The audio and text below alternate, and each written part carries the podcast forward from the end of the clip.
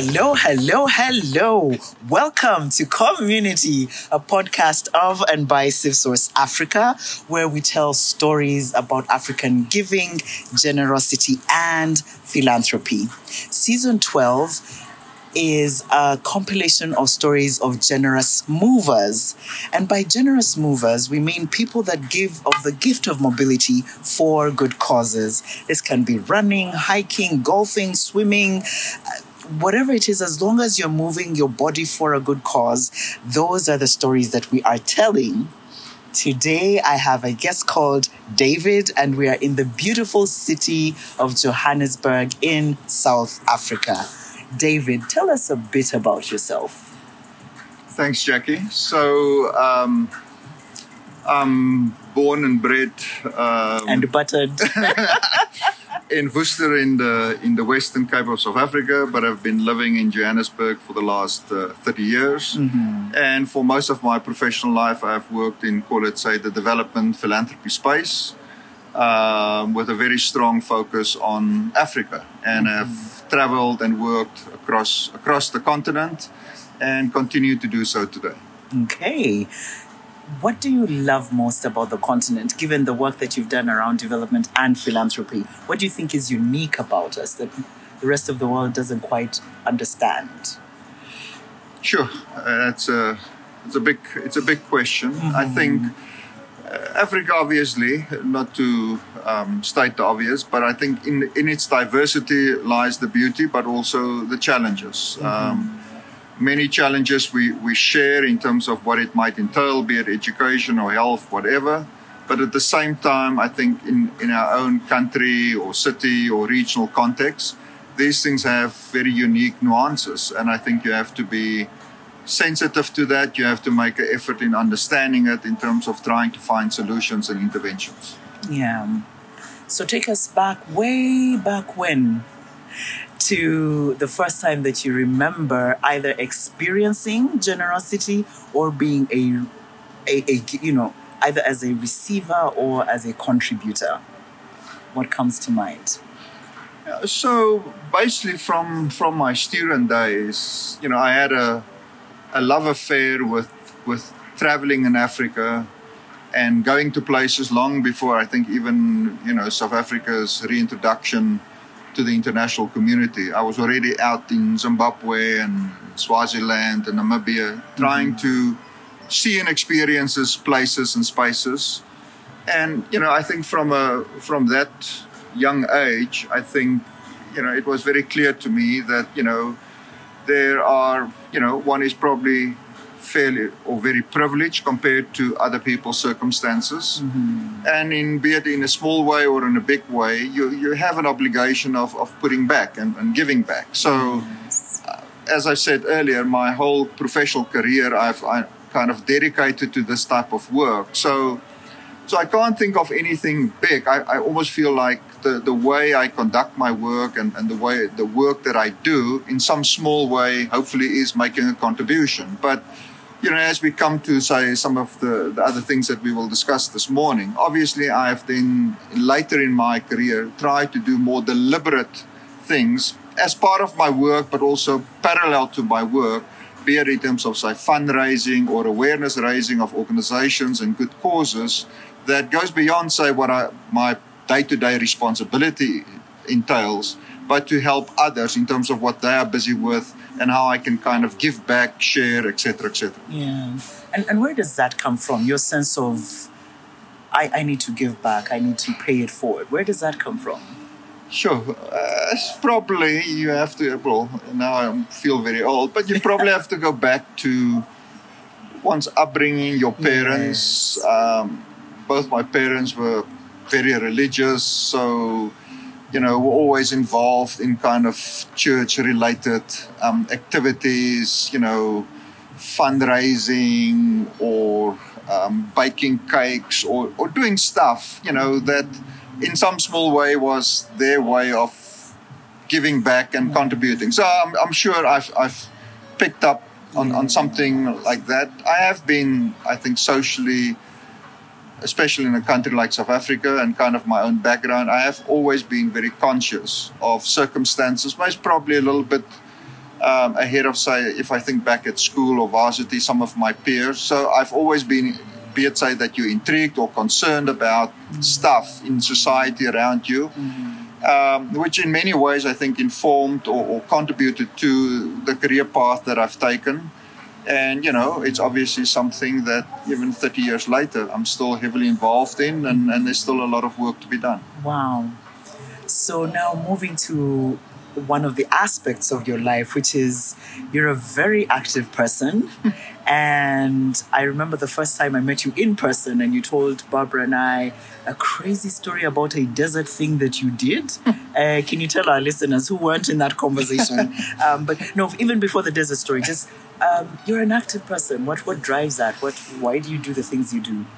I think so. First of all, you know, I'm like probably most South Africans, I'm fairly sport mad. So be it that you play every possible sport as a kid, or you just become a supporter, a spectator um, of your national or your provincial teams, etc., etc. So sport, in that sense, has always been close to me, and mm-hmm. it's uh, you know, and it is um, you know, it's yeah, you know, as South Africans, we also can get very stressed out about our sport teams, whatever. But sport for me is, is an important part of my life, be it as a player, as a follower, a spectator, mm-hmm. whatever. Mm-hmm. So, um, and I've, I've played sport, be it rugby or cricket or tennis or golf, all my life. Uh, but giving, you know, life choices, career choices, you know, obviously probably stopped doing most of that stuff soon after school. Mm-hmm.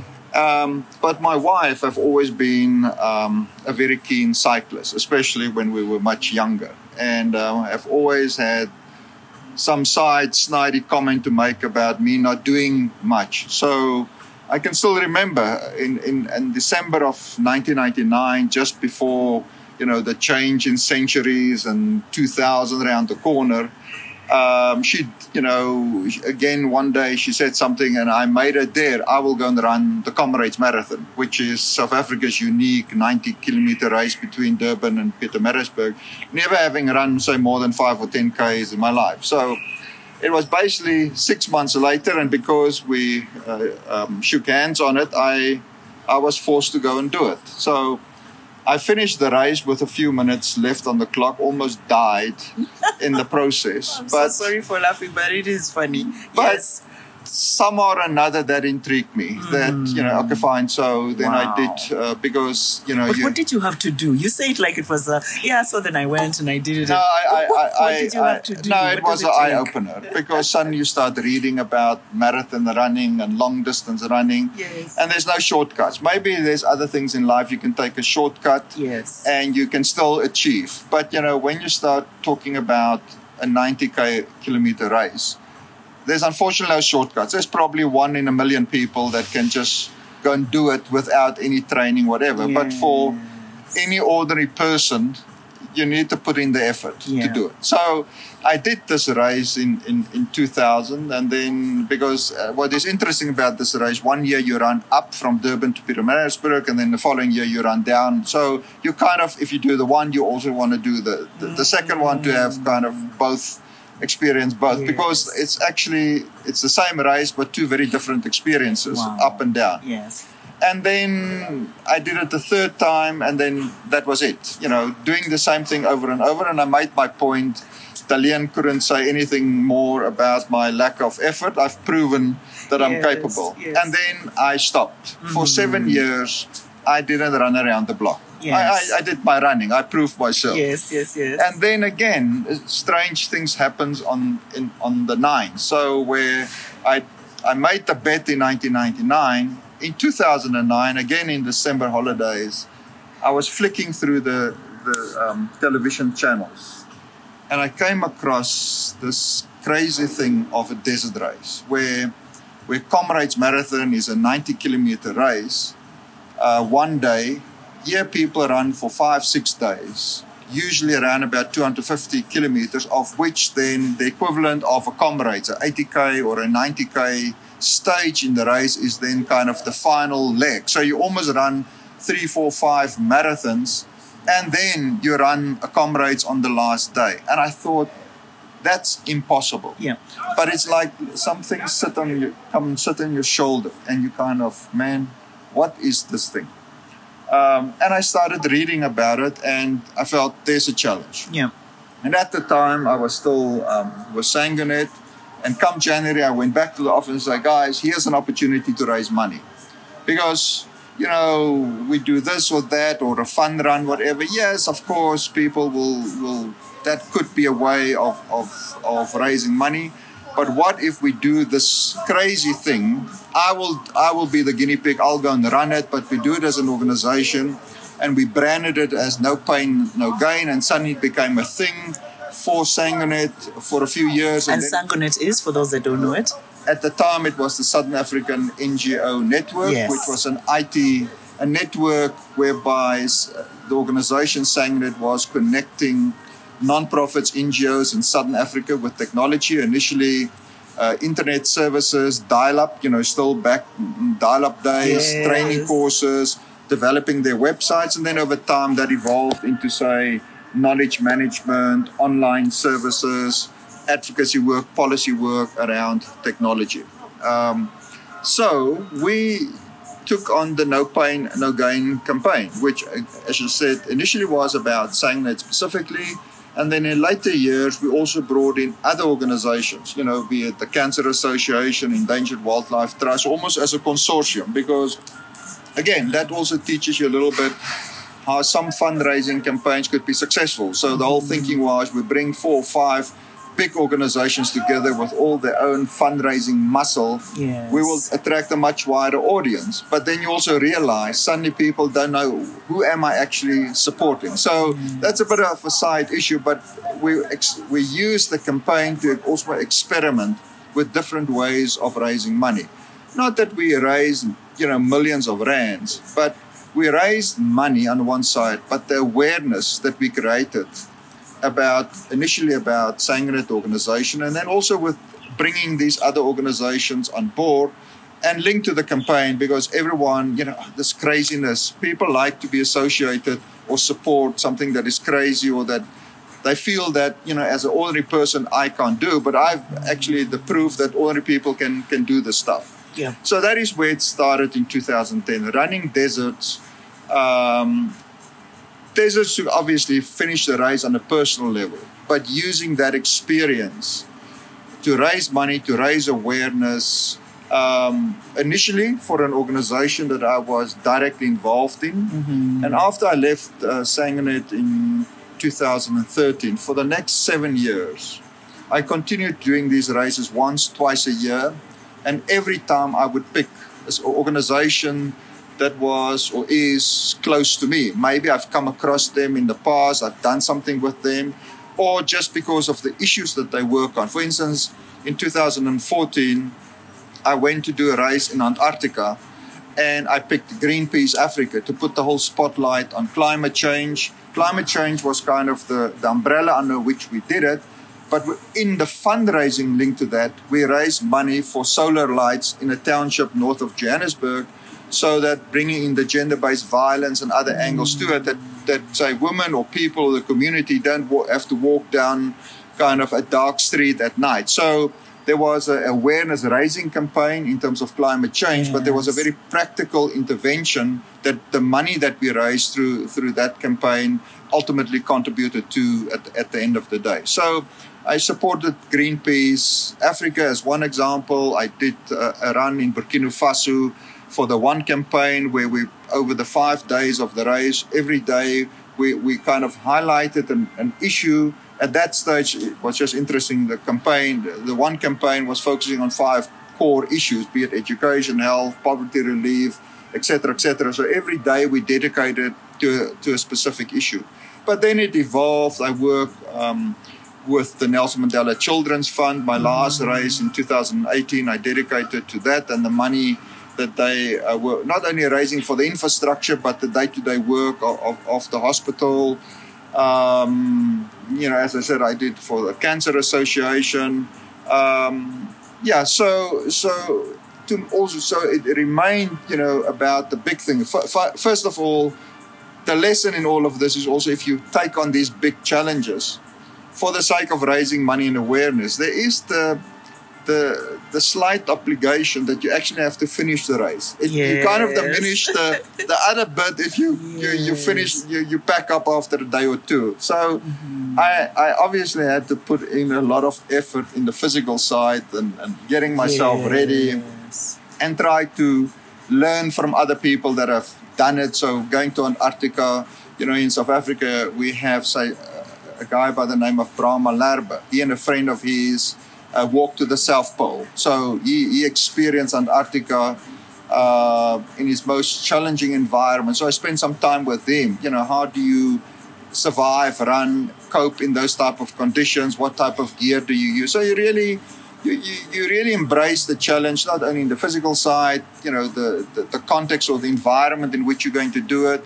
And then obviously the, on the fundraising awareness side, you have to embrace the organization. You know, I, I always felt that if you do something for an organization that you're not part of, it can come across very superficial if you just say the right things and, and people can see through you. You don't really understand, you know, what Greenpeace or any of these other organizations are about, the issues, how, how they articulate the issues. You, you have an obligation. If you're going to be on television, talk about your race, and then the follow up question is so you are supporting organization X. Tell us why you do it. What are they about? What are you trying to accomplish? You have to really um, get stuck in those issues, understand them to make it to make it meaningful. So, so COVID in a certain way brought my um, desert running to to some extent to an to a close. Maybe it is a chapter that is closed, but in the back of my mind, maybe there's still a lingering thought or two of of doing a, of doing more of these races.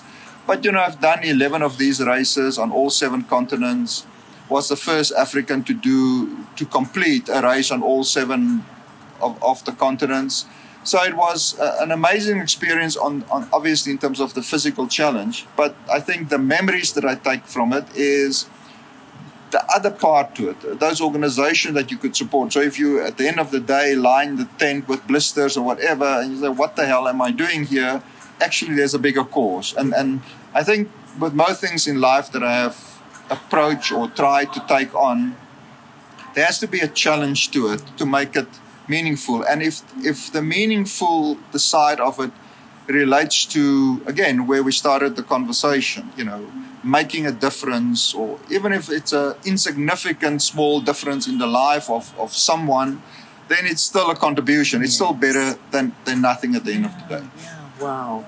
David, that, that is so amazing what you've said in terms of it's not even just about the physicality, the physical effort, although that one must do, but it's also locking into the purpose, the cause Yeah. for which you're doing the run and getting to know intimately the issue, the people, the cause, the drive, and bringing those two things Sure. together for it to Absolutely. be meaningful. Wow. And I was I was thinking, if your feet were to tell us a story,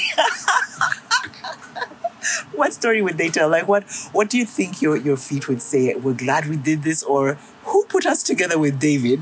that, that's a in, that's a very interesting thing because if you if you look at say some of the the photos and and, and, and the, the videos of be it my feet or the feet of other desert runners Yes. on the surface that's that's not a good news story so so I can imagine one one's feet don't necessarily like the experience of running through a desert in Yes. 40 40 degrees plus temperatures Yes. etc etc but again you know one say that tongue in the cheek but that's so even in, in the training for these races you know you, you you're looking for for reasons why you're doing it because you know I, I always approach these these races as kind of a six seven month project and so Yes. for the next seven months I need to have a plan. You know you start small and you build it up so that a month before the race maybe you average say 100 to 120 150 kilometers a week and you have done so many long runs whatever. So there have to be a project in terms of the training side. There have to be a project in terms of the awareness raising the fundraising whatever. But sometimes in the in the training runs you you as you you you, you question yourself when you're in the race but once you're in the race there's no turning back but you know there's still four months to go to the race and you have to go run 20 k's this afternoon after work sometimes you struggle with that motivation Yes. um, but you also know you, if you don't do it today you don't have the time to make up the 20 that yeah, so you can maybe you can maybe skip a day or two here and there but you can't make that can't become a pattern because No. then by the time you get to the race you know you will be Yeah. underprepared and mentally uh, because these races as much as they're physical i think it's the the the, the mental side because do you want to do you want to put your body through it Yeah. um, so obviously you can train for that from a physical point of view. But if you if you get up in the morning and just don't feel like it, you're in trouble. Yeah. Um, yeah. So that mental thing of even if it's a 5k run or a 20k run when you don't feel like doing it or it was a beautiful day, you're looking forward to your run and then five o'clock there's a thunderstorm in Johannesburg. Now, are you going to run? You're going to sit it out? Um, I think that also shape you and, and in some small Wow. ways, um, you know, not only for the race, but I think in terms of life and challenges and things that life throws at you, maybe it just helps you to cope with it or respond to it. Um, different to other people that maybe are that don't go you don't have to go through the pain of running through the desert but i think in, in, in other ways it, it just helps you to uh, with again with what life challenges on a day-to-day level Yeah, yeah. And I think finally, you know, when you say it is also about no shortcuts. And I think doing good in this world for the different causes, th- there is no shortcuts because there are people Yeah. all day, every day going through these challenges. They don't get to get a shortcut, Sure. right? So Sure. just committing to the purpose, to the cause, to the good. So, David, thank you so much for sharing your story. Um, I, I, I'm going to ask this, and if you don't have a proverb, that is fine. But I was thinking, what is the um, because we're in, in South Africa, uh, you guys speak like 101 languages. but yeah, if you were to think of um, a proverb, a saying, even a person that embodies for you, this is who we are as a generous people in South Africa, what would that be? Or who would that be? i think the, the, there's two issues that come to mind so um, if if you if you follow say this you know if you well it's it's not too difficult to follow the story of nelson mandela but i think Yes. his book about the long road to freedom. You know, you obviously it took a long time from being jailed to to his release. Yes. So that is a long walk. Yes. But you can read in that long walk many other long walks. You know, you know, getting South Africa to where it is today was a long walk, given giving our say our history, etc., etc. So I think there's something in that in terms of say again in terms of no shortcuts. You, you almost had to go through the pain, the struggle in a South Africa context to get that. And and if, if that is not inspirational, well then then there's a problem for you. Mm-hmm. And then on a very practical level in Afrikaans we've got a word called vasbyt. And vasbyt basically means, you know, you don't give up. Okay? And you will often hear whatever people's language, you know, the word vasbyt, people will know that word and will use it because if if if get things get tough, um, bite fast, vasbyt is then you know think about that word because as long as you if, if you have that in your head and that drives you, you will get to your finishing line. Whatever your finishing line is, be it you run a race, you have to complete a task, you have to accomplish something. If you've got vasbyt in you and you believe in that, probably you will get to your end result. Yeah, wow. And that's a beautiful way to land this vasbyt and long walk. yeah. Thank you so much, David. Thank you to our listeners for listening into this conversation. And see you again next Thursday when we bring you another amazing guest. Bye.